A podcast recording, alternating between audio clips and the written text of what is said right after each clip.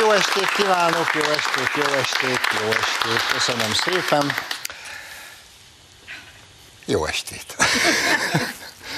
Az a helyzet, tisztelt Hölgyek és Urak, hogy eh, ebben az műsorban én már rengeteg kretén idiótáról beszéltem. Se szeri, se száma azoknak a segfejeknek, akiket itt megidéztem, ide citáltam, idéztem tőlük mindenféle fantasztikus dolgot. Most az az örömteli bejelentésem van, hogy szintet lépünk lefelé.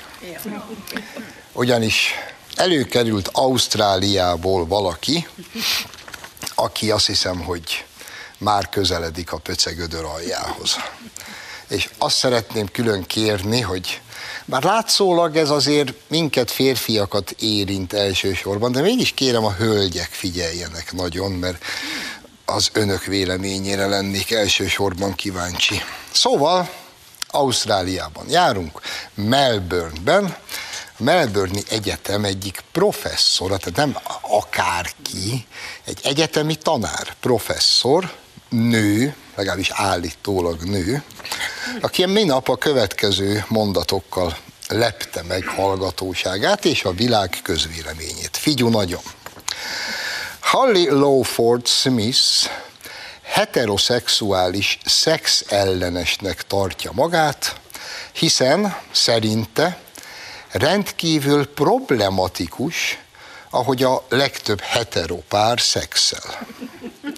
Majd kifejtette, most kapaszkodj meg, a nőknek abba kellene hagyniuk a férfiakkal való minden nemű szexet, ugyanis nem élvezik.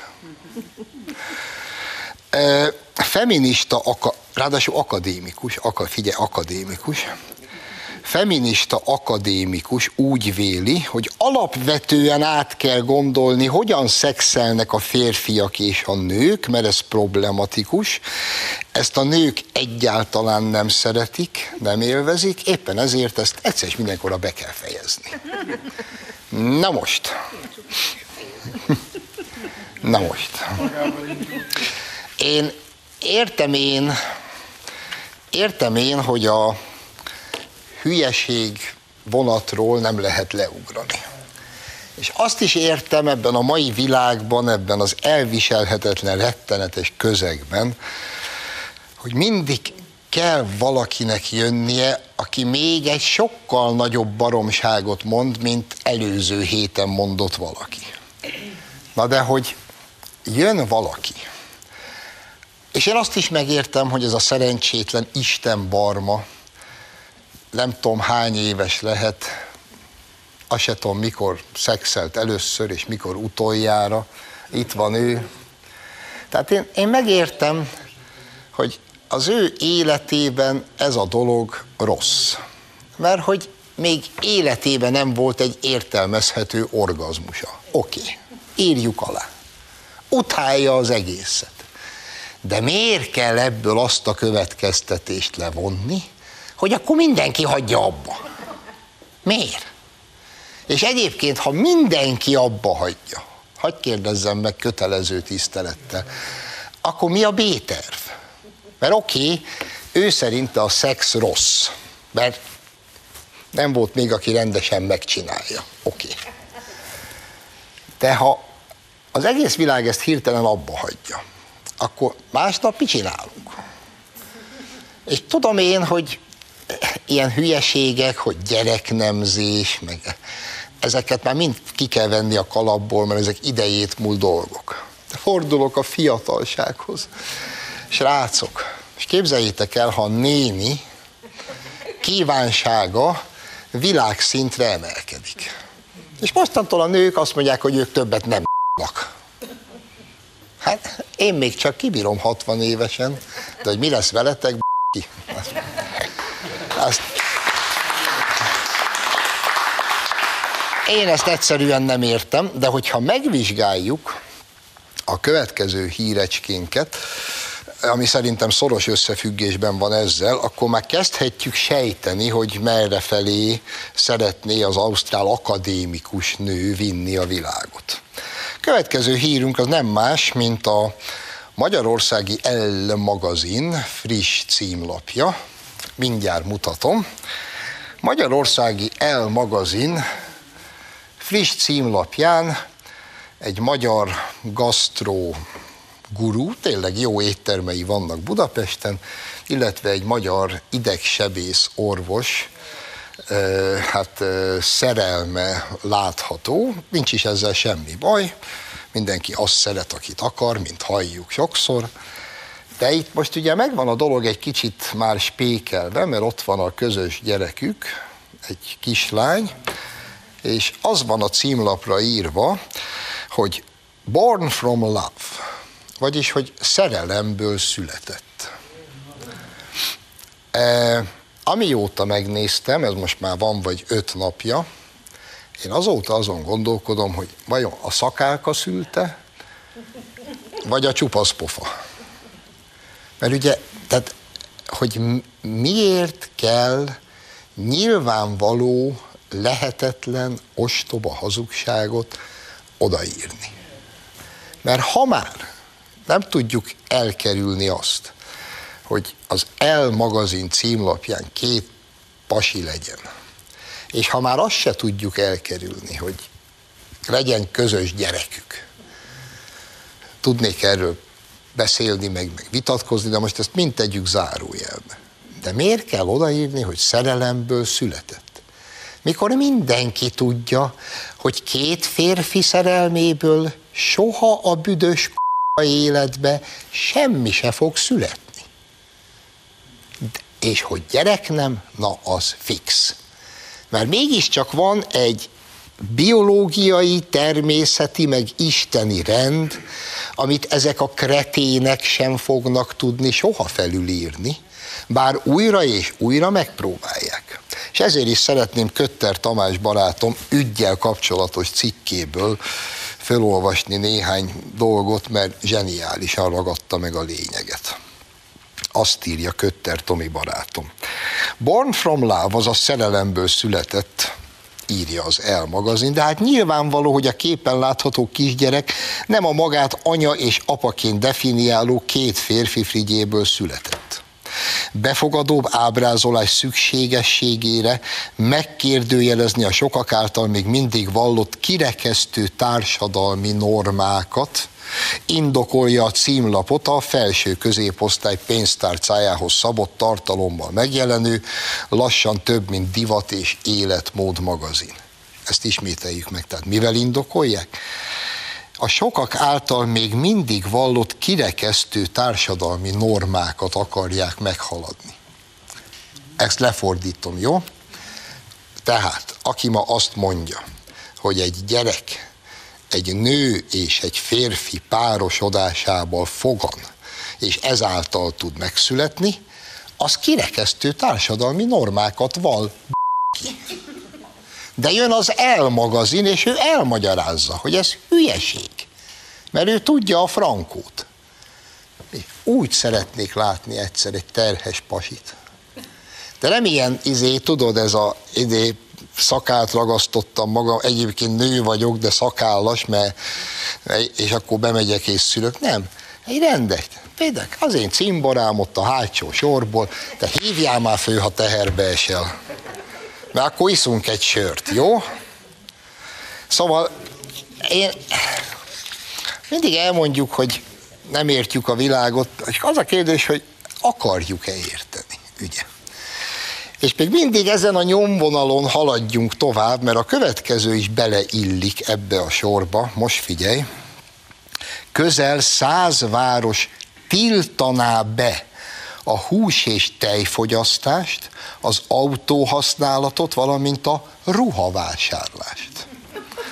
Ugyanis, mint megtudtam ebből a hírecskéből, létezik egy C40 Cities Climate Leadership Group nevű globalista klímaszervezet, amelynek száz városa tagja, és azt a célt tűzték ki, hogy 2030-ig teljesen megszüntessék a hús és tejfogyasztást, megtiltsák az embereknek, hogy saját autójuk legyen, csak rövid távú 1500 kilométernél oda-vissza nem hosszabb repülő utat tehetnének meg három évente, és évente csak három új ruházati cikket vásárolhatnának.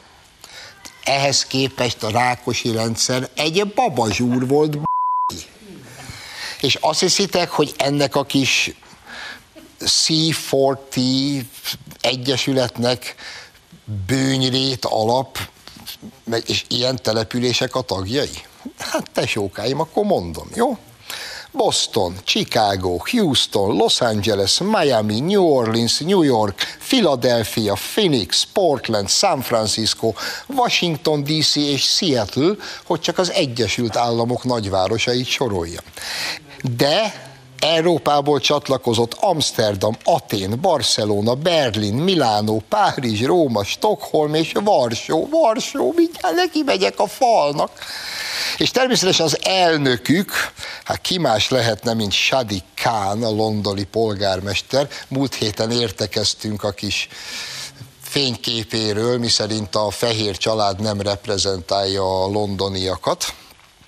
Na most ezek tehát úgy döntöttek, hogy ők elérik, hogy nem eszünk húst, tejet, nincs autónk, nem repdesünk, és három ruházati cikket vásárolunk egy év alatt, mert ettől akkor majd minden rendbe fog jönni.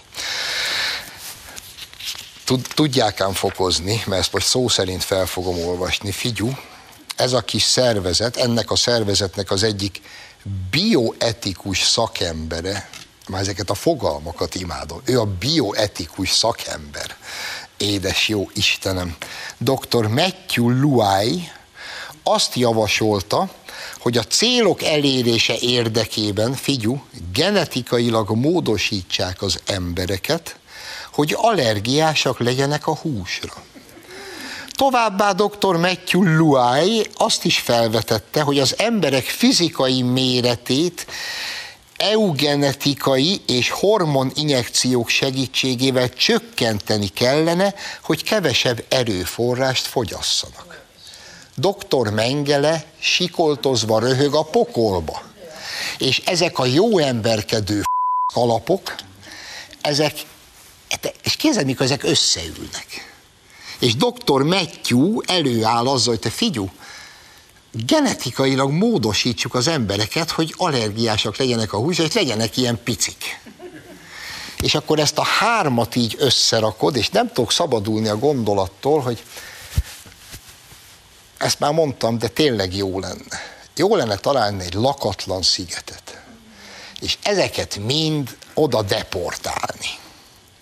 És akkor ott következő lenne.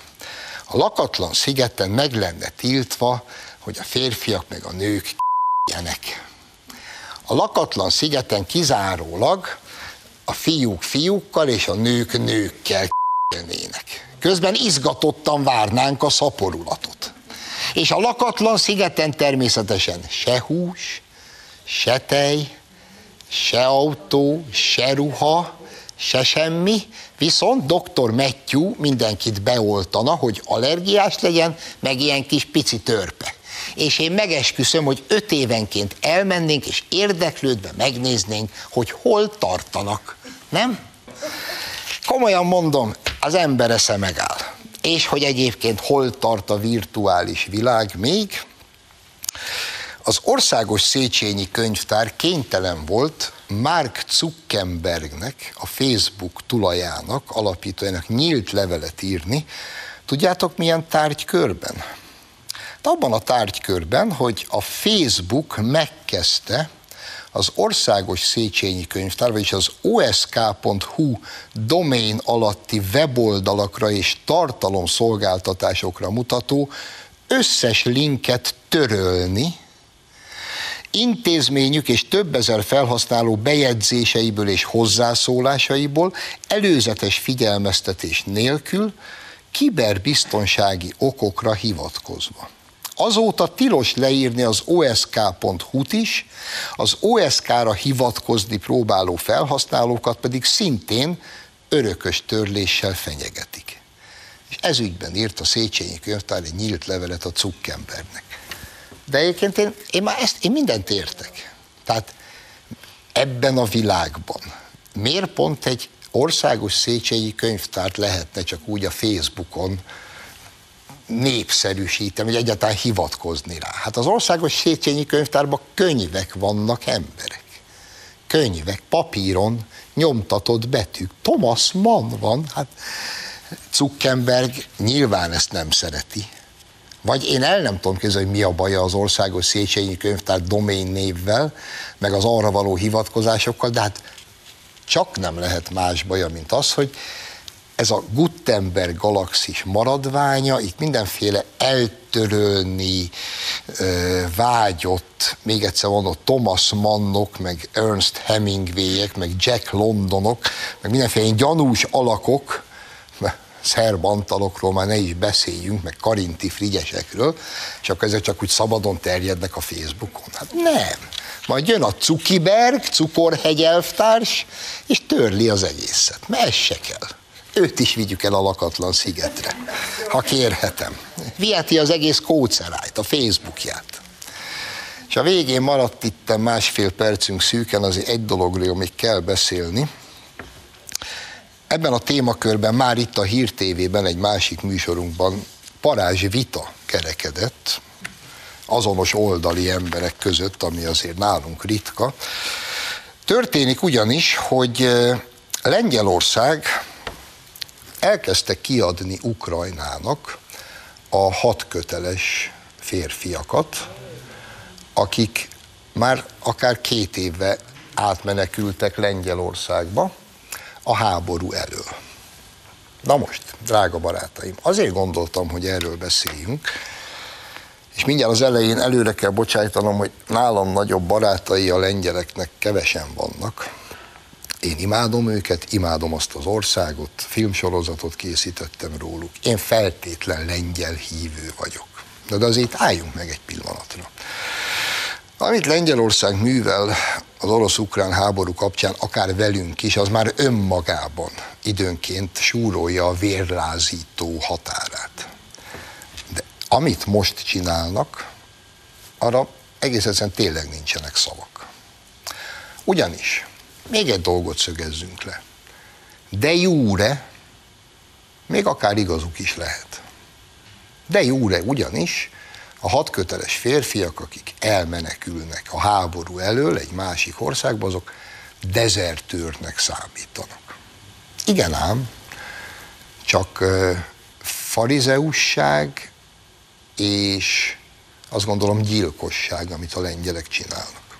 Ugyanis a háború kitörése óta mást se hallunk, mint hogy Lengyelország ezrével, sőt tízezrével fogadja be a menekülőket köztük ezeket a hat köteles fiúkat és férfiakat.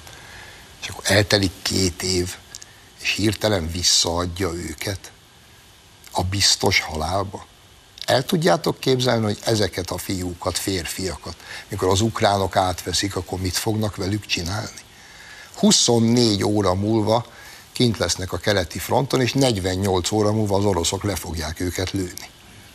És ebben a lengyelek partnerek. Azt gondolom, hogy ez vérlázító és felháborító és tömeggyilkosság. Ennyi volt az első rész, most tartunk egy rövid szünetet, második részben pedig Fűriás Balázs lesz a vendégem, ne menjenek messzire.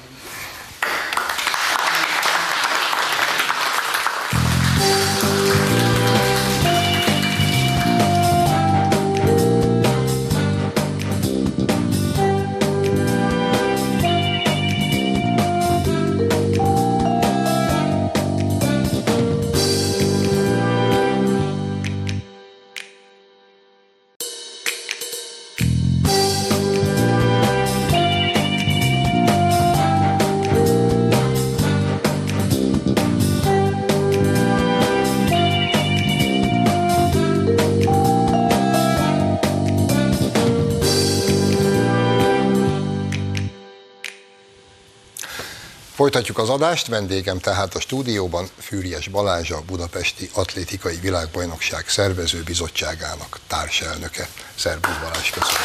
Köszönöm szépen. Köszönöm szépen. Az a helyzet, hogy túl vagyunk egy nyugodtan mondjuk ki fantasztikus világbajnokságon. Volt szerencsém nekem is kint lenni a helyszínen, egészen elképesztő volt a hangulat. Erről majd még hosszabban beszélünk. De kezdjük onnan, hogy eh, a magamfajta laikus azt gondolná, hogy egy ilyen eseményt konszenzus fog övezni. Hogy ennek az ég egy a világon mindenki örül. Ehhez képest, hogyha a pártpolitikát most így le is metszem a dologról, mert ott is tudjuk, hogy mi folyt ez ügyben. De hogy a világbajnokságnak helyt adó város főpolgármestere Karácsony Gergely és az érintett kerület polgármestere Baranyai Krisztina, ahol tudta, gáncsolta, szítta ezt az egész rendezvényt. Szerinted mi ennek az oka, másrészt sikerült-e végül is valamiféle konszenzusra jutni? Hát én eh, azt hiszem, köszönöm szépen, hogy itt lehetek, szeretettel köszöntök mindenkit. Én azt hiszem, hogy eh, hál' Istennek köztársasági elnök asszonynak, Novák Katalinnak volt igaza, mégiscsak a köztársasági elnökről volt szó, úgyhogy idézzük eh, szó szerint. Novák Katalin azt mondta a VB megnyitóján, hogy széles társadalmi összefogással teszünk eleget a házigazda feladatainak, jó, amikor képesek vagyunk egységet mutatni. És szerintem ezt kétféleképpen lehet ezt a, a dolgot nézni. Egyrészt lehetne azt mondani, lehet is, minden vélemény szabad, hogy abcuk karácsony, abcuk Paranyi, abcuk Budapest.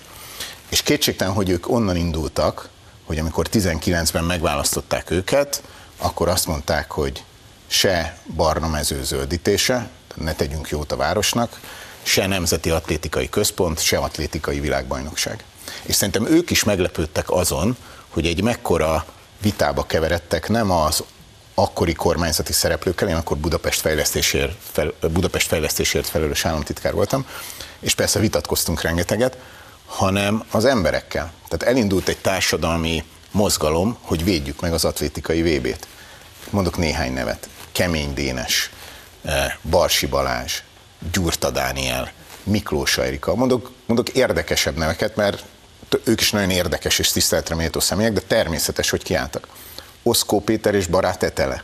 Tehát egykori baloldali miniszterek fordultak a baloldali városvezetőkkel szembe, és mondták nekik azt, hogy hékás, ha fölmondjuk a nemzetközi szerződést, ha, ha a nemzetközi joggal ellentétesen elállunk a szerződéstől, az rengeteg pénzbe fog kerülni, az az országnak, a városnak iszonyú rossz hírét fogja kelteni. Akkor itt marad a barna mező, marad a szennyezettség, az illegális hulladék, a romok és a, az az elképesztő dzsuva, ami ezen a területen volt, és ez nagyon rossz lenne az országnak. És hál' Istennek ők képesek voltak ezen az állásponton fölülkerekedni, 180 fokos fordulatot venni, és ezzel meg lehet vitatkozni, hogy jó-e az, ha egy vezető belátja, hogy egy rossz álláspontot el lehet hagyni, és egy jó álláspontot helyett el lehet fogni, és végül is támogatóivá váltak az ügynek. Szerintem nagy ügyeket nagy egyetértésben lehet sikerre vinni. Belülről meg kívülről is jobban néztünk ki, hogy itt nem vitatkoztunk, hanem a végére mindenki odaállt az ügy mellé, és egységes támogatást élvez. Akkor most fordítsuk meg az egész kérdéskört, és járjuk egy kicsit körül azt, mit jelent Budapest számára. Most, hogy már vége van a világbajnokságnak, aztán megígérem, hogy beszélünk a VB-ről is. Mit jelent egy városnak, egy fővárosnak egy ilyen létesítmény azt követően, hogy maga a rendezvény véget ért?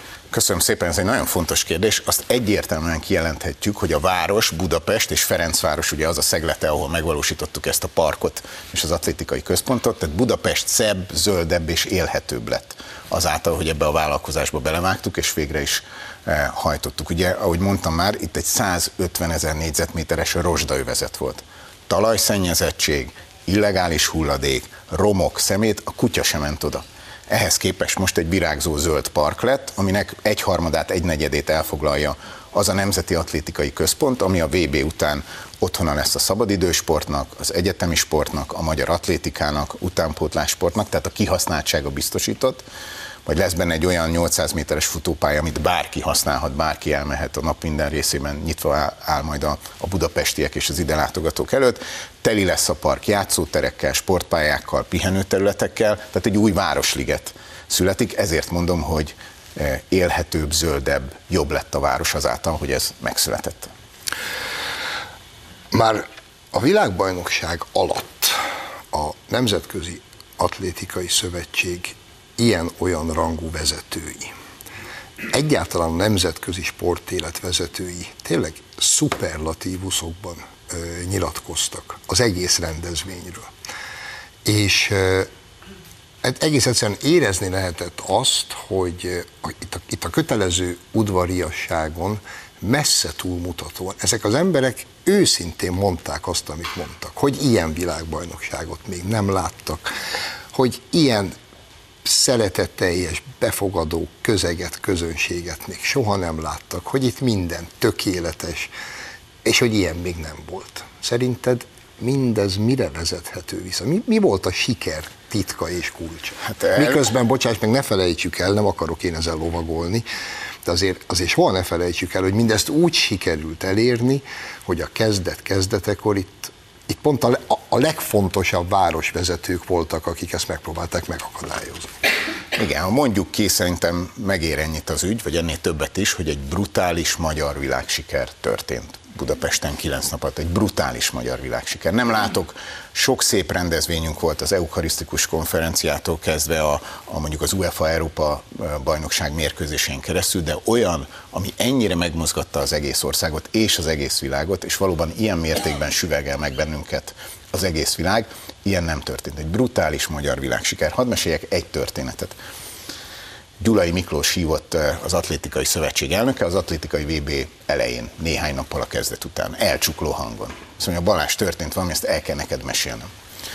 Azt mondja, oda jött hozzám egy ében fekete ember Afrikából, bemutatkozott, elmondta, hogy ő honnan jött. És azt mondta, hogy nem érti. Ő sose volt még Magyarországon. Magyar emberrel se nagyon találkozott. De annyi rosszat olvasott rólunk, hogy az elképesztő. Ehhez képest, ehhez képest azt mondja, ide jövök ilyen szeretettel, ilyen barátságos fogadtatással, ilyen segítőkészséggel és ilyen profizmussal még soha nem találkoztam sehol. És kedves Miklós, kedvesen mondd el nekem, hogy hogy van az, hogy van egy látszat, meg van egy az a teljes ellentétben álló tapasztalat és valóság. És nagyon szépen köszönöm, hogy itt lehetek. Én elsírtam magam majdnem a telefon másik végén, amikor Miki elmesélte eh, nekem, és az a helyzet, hogy ez szerintem egy óriási sportsiker és sport esemény volt, de sokkal több annál. Valójában ez egy identitás és kulturális győzelem volt.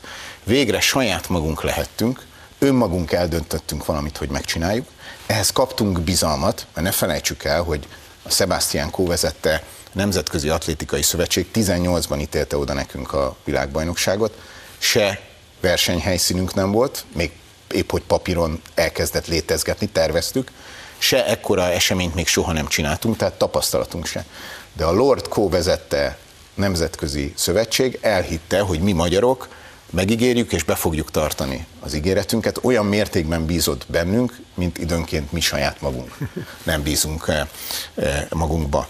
És eh, tehát szabadon eldöntöttünk valamit, önmagunkat adhattuk, úgy csinálhattuk, amilyenek mi vagyunk, és ez lenyűgözte a világot, Részben azért, mert ez már egy másik történet, hogy a rólunk való percepció az egészen más a világban, mint a valóság, és végre ide jöttek és meglátták. Ugye mindig ezt mondjuk, amikor pocskondiázzák a hazánkat a világban, hogy mi egy szabad ország vagyunk, mi egy iszonyatosan jó ország vagyunk, Budapest az egy elképesztően jó város, tessék ide jönni és megnézni saját magunknak. És most ez történt, és leesett az álluk. Egy személyes élményemet Egy személyes élményemet ezzel kapcsolatban, hogy osszam akkor meg veled, hasonló. Augusztus 20-án a belváros kellős közepén ugye tűzjáték nézés, és aztán feleségemben meg baráti társasággal beültünk egy helyre meginni valamit. És egyszer csak bejön két öreg úr, ilyen idősebb úr, ott lógott a nyakukba a az a műanyag akkreditáció. akkreditáció, tehát látszott, hogy a atlétikai VB-re jöttek, letelepettek a mellettünk levő asztalhoz, az egyik angol volt, a másik német, szóba elegyedtek velünk, és ez a két ember negyed órán keresztül áradozott, hogy ők még ilyen gyönyörű városban még nem voltak, és hogy itt biztonság van, nyugalom van, hogy mennyi szörnyűséget olvasnak oda-haza erről az országról, és most itt vannak, és azt se tudják, hogy hova kapjanak, annyira csodálatos itt minden. És aztán, és hogy a világbajnokság. Szóval mondom, hogy igen, hála Istennek, akik a világbajnokság kapcsán nem csak sportolóként, hanem sportvezetőként, Közönség, nézőként idejöttek. Újságírók azok mind szembesültek azzal, hogy amit otthon hallanak rólunk, az szemenszedett hazugság. Igen, és ha, ugye kérdezted, hogy mi volt a siker titka. A néhány dolgot biztosan mondani, az először is, hogy amikor azt mondom, hogy ez egy brutális magyar világsiker, akkor tudatosan fogalmazunk, és tényleg azt mondom, hogy ez az egész ország sikere volt. Ez nem egy emberé, két emberé, szervezőbizottságé, atlétikai szövetségé, ez az egész ország sikere volt, és ehhez kellett az összefogás. És jobban néztünk ki belülről, meg kívülről is, hogy egy összefogást, egységet tudtunk mutatni, mint sem, hogyha itt végig veszekedtünk volna. Úgyhogy jól van ez így, ahogy, ahogy volt, kellenek az ilyen pillanatok, a sportnak megvan ez az ereje.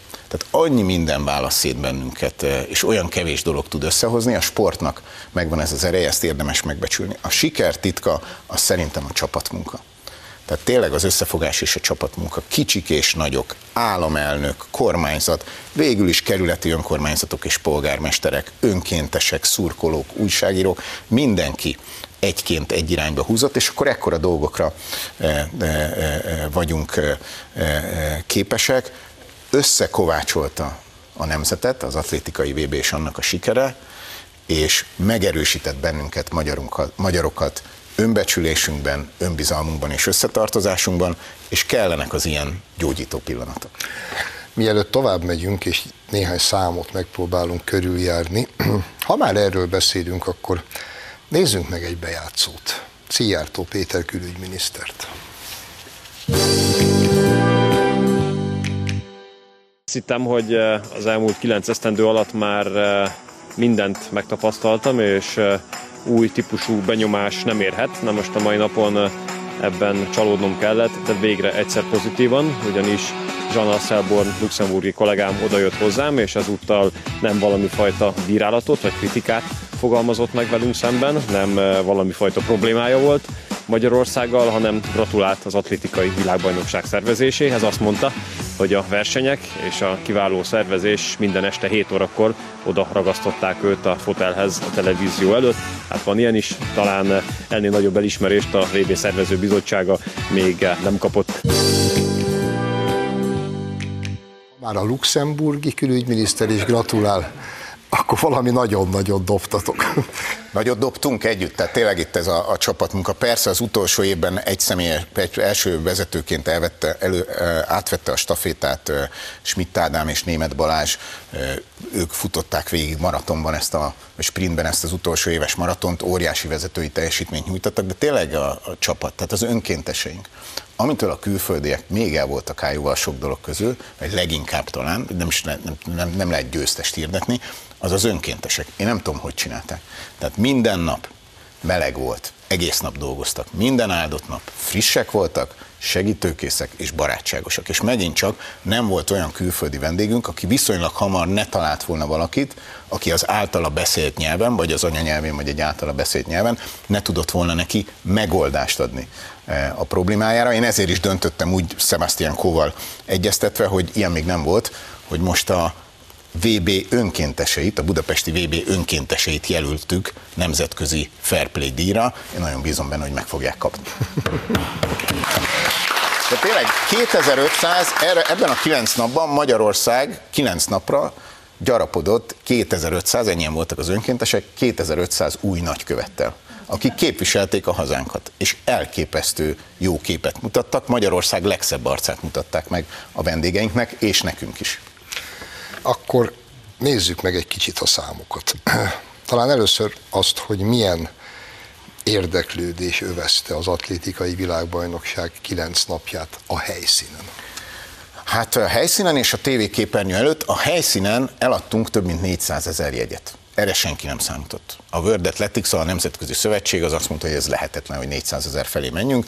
Ostromoltuk, aztán meg is haladtuk, 400 ezer felett csúcsokat döntöttünk jöttek több mint 120 országból nézők. Tehát akik fizettek a magyarokon kívül azért, hogy itt lehessenek, több mint 120 országból jöttek, természetesen a világ minden kontinenséről. Több mint egy milliárdan nézték a luxemburgi külügyminiszterrel együtt a tévén. És én, tényleg én is kaptam, inkább barátoktól, de én is kaptam olyan üzeneteket, a, olyan vendégeink, vagy külföldi barátaink, akik nem tudtak eljönni valamiért, és nem is kérdeztem őket, de jöttek minden nap az üzenetek, hogy te Balázs, ez elképesztő a tévén keresztül is. Nem tudtam elmenni, de ugyanilyet, mint a, mint a luxemburgi miniszter, hogy oda szögez bennünket a, a tévé elé. Tehát tényleg a világ figyelme kísérte ezt az eseményt félmillió vendégészaka, bocs, mert tényleg a számok fontosak. Na ez, Tehát ez... Akik, akik idejöttek, sportoló, edző, csapattag, újságíró, szurkoló, eh, munkavállaló, mert dolgozott a VB-n és külföldről jött, több mint félmillió vendégészakát töltöttek el a budapesti, Magyarországi, nem csak budapesti, magyarországi, magyar szállodákban. Elköltöttek sok milliárd forintot, tehát több mint, vagy majdnem 200 országból vettek részt eh, sportolók, ilyet csak a nyári olimpiai játékok tud, hogy ennyi nemzet képviseltesse magát. Tehát tényleg a számok nyelvén is, vagy számokban kifejezve is ez egy, megismétlem magamat, brutális magyar világsiker. Egy kicsit még maradjunk a számoknál, mert pont amiatt fontos többek között, amit mondasz, és a számok azért is fontosak, mert ugye az ellenzők, csak úgy, mint az olimpián, az olimpia ellenzői itt a VB ellenzői is ugye mindig azzal jönnek, hogy ez mennyibe kerül, és hogy aztán mi lesz, és hogy ebből gyakorlatilag az ország nem profitál semmit. Ha csak most az általad elmondott számokat, ha még egyszer végig gondoljuk, egy milliárd ember nézte szerte a világon, folyamatosan és rendszeresen.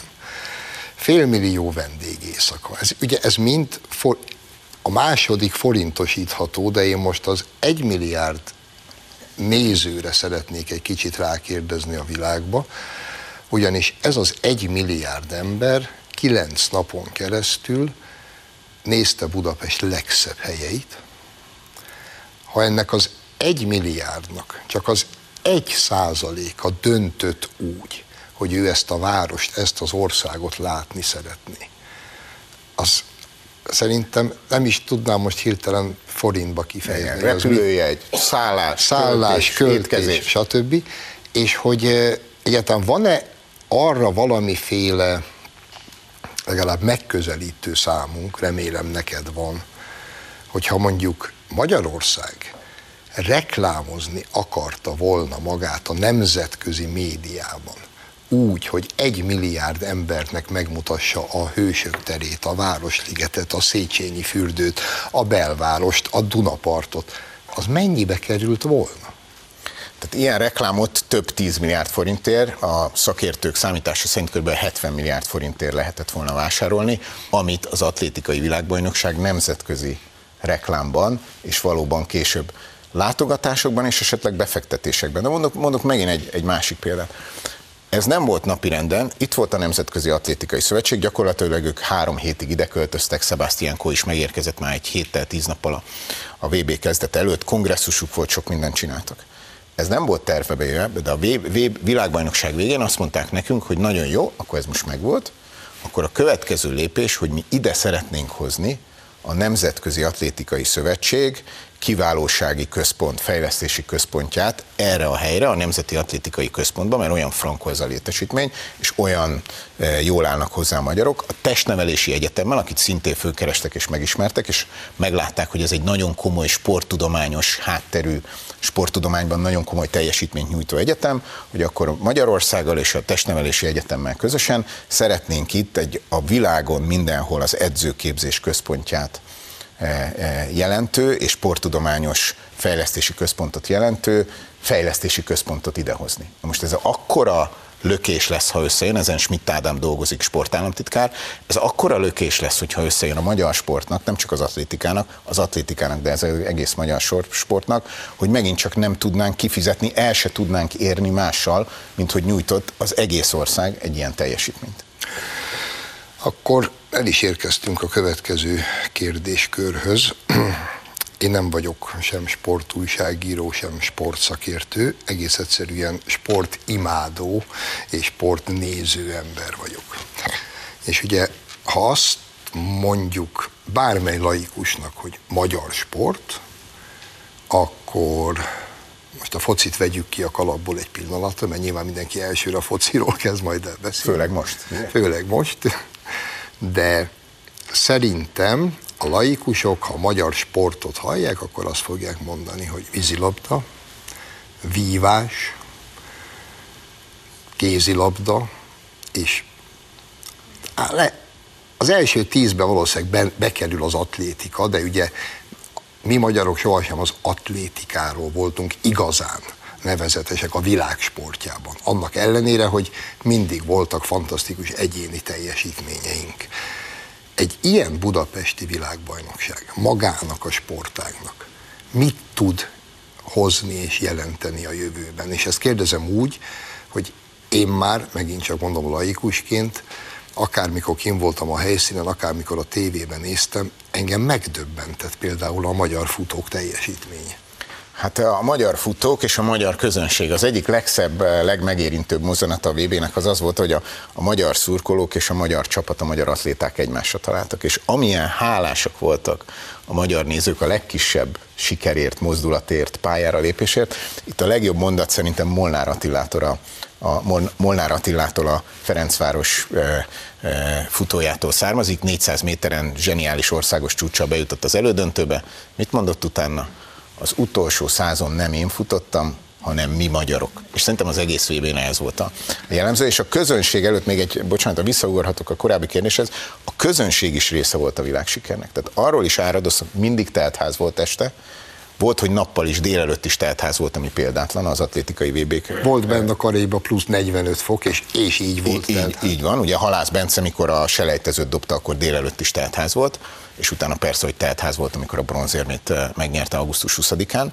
De arról beszéltek a külföldi barátaink, vendégeink, hogy az rendben van, hogy megőrültek a magyarok, amikor egy magyar atléta csak belépett a stadionba. Hát még amikor futott, dobott, csinált valamit. A zseniális hétpróbázó eh, lányaink, ugye Krizsánk, Szénia, hölgyek elképesztőek voltak, eh, Kozák Luca. É, hanem, hogy milyen lelkesedéssel fogadták, és mennyire értették értő, az atlétika sportot értő magyar közönség volt, miközben tényleg úgy van, ahogy mondod, hogy a magyar atlétika nincs a világ élvonalában.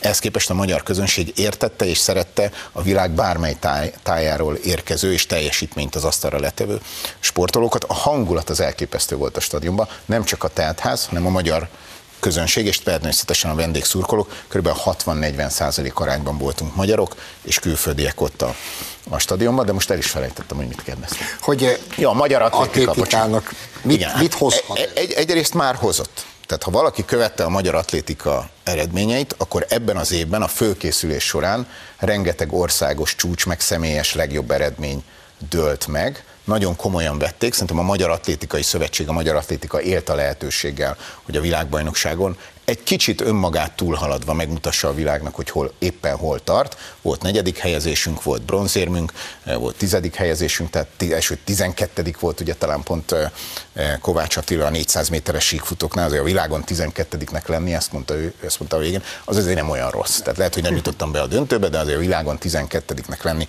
400 méteren az, az nem olyan rossz lendületet fogadni a magyar atlétikának. Én arra számítok, ezt majd most meg kell kérdezni a tornatanárokat, meg a, az egyesületeket, hogy szerintem most szeptemberben sokkal több gyerek fog jelentkezni atletizálni, tehát biztos, és ha idejön ez a fejlesztési központ is, akkor a sporttudományos edzői háttér is nagyot tud ugrani, és reméljük, hogy egyszer még, ez biztos, hogy évtizedek múlva lesz újra világbajnokság Budapesten, és akkor reméljük, hogy még jobban fognak szerepelni a magyar versenyzők is.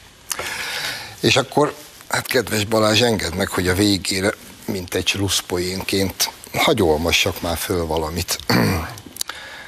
Thomas Bach elnök vezetésével Luzánban a Nemzetközi Olimpiai Bizottság központjában ülésezett a NOB vezető testülete, a Végrehajtó Bizottság. Az ülésen határoztak arról, hogy javasolják a NOB soron következő októberi közgyűlésének, hogy Magyarországról Fűries Balást, az Atlétikai Világbajnokság Szervező Bizottságának társelnökét válasszák meg a NOB állandó tagjainak sorába.